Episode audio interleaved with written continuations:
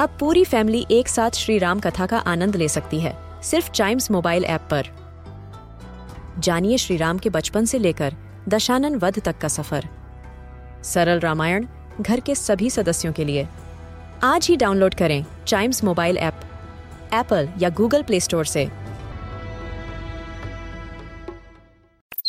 हम बच्चों के बहुत सारे सवाल। क्या है उनके जवाब? कभी सोचा है?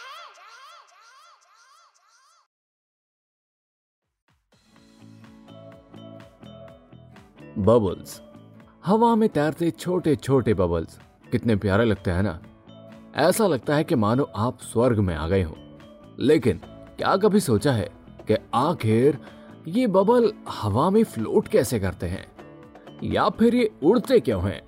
तो आइए, कभी सोचा है कि आज के एपिसोड में इसी के बारे में जानते हैं। इसमें तो कोई दो राय नहीं है कि हवा में तैरते हुए बबल बड़े प्यारे लगते हैं। मानो जैसे आप स्वर्ग में आ गए हो।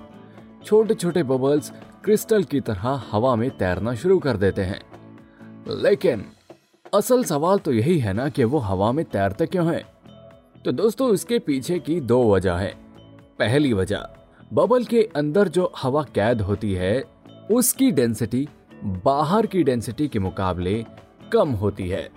और इसके चलते बबल्स को लिफ्ट मिलती है। और बबल हवा में उड़ने लगता है। और दूसरा कारण यह है, जब आप बबल बनाने के लिए फूंक मारते हैं तो आपकी सांसों की गर्म हवा बबल के अंदर भर जाती है और वह गर्म हवा ऊपर उठने लगती है, जिसकी वजह से भी बबल को लिफ्ट मिलती है।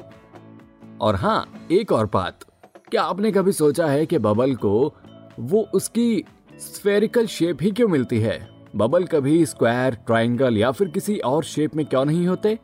वो होता है बाहर के एयर प्रेशर की वजह से। जी हाँ जब कभी भी कोई एक बबल बनकर तैयार होता है तो उसके ऊपर हवा का प्रेशर हर डायरेक्शन से बराबर लगता है, जिसकी वजह से नेचुरली उसे ये कमाल की स्फेरिकल शेप मिल जाती है, जो सबसे स्ट्रॉन्गेस्ट होती है।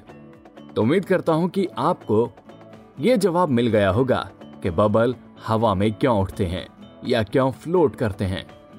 तो कभी सोचा है कि आज के एपिसोड में बस इतना ही। उम्मीद है कि आपको आज का एपिसोड पसंद आया होगा। अगर हाँ तो ऐसी ही मज़ेदार जानकारियों के लिए सुने, कभी सोचा है कि और भी episodes. And yes please do like share and subscribe to कभी सोचा है।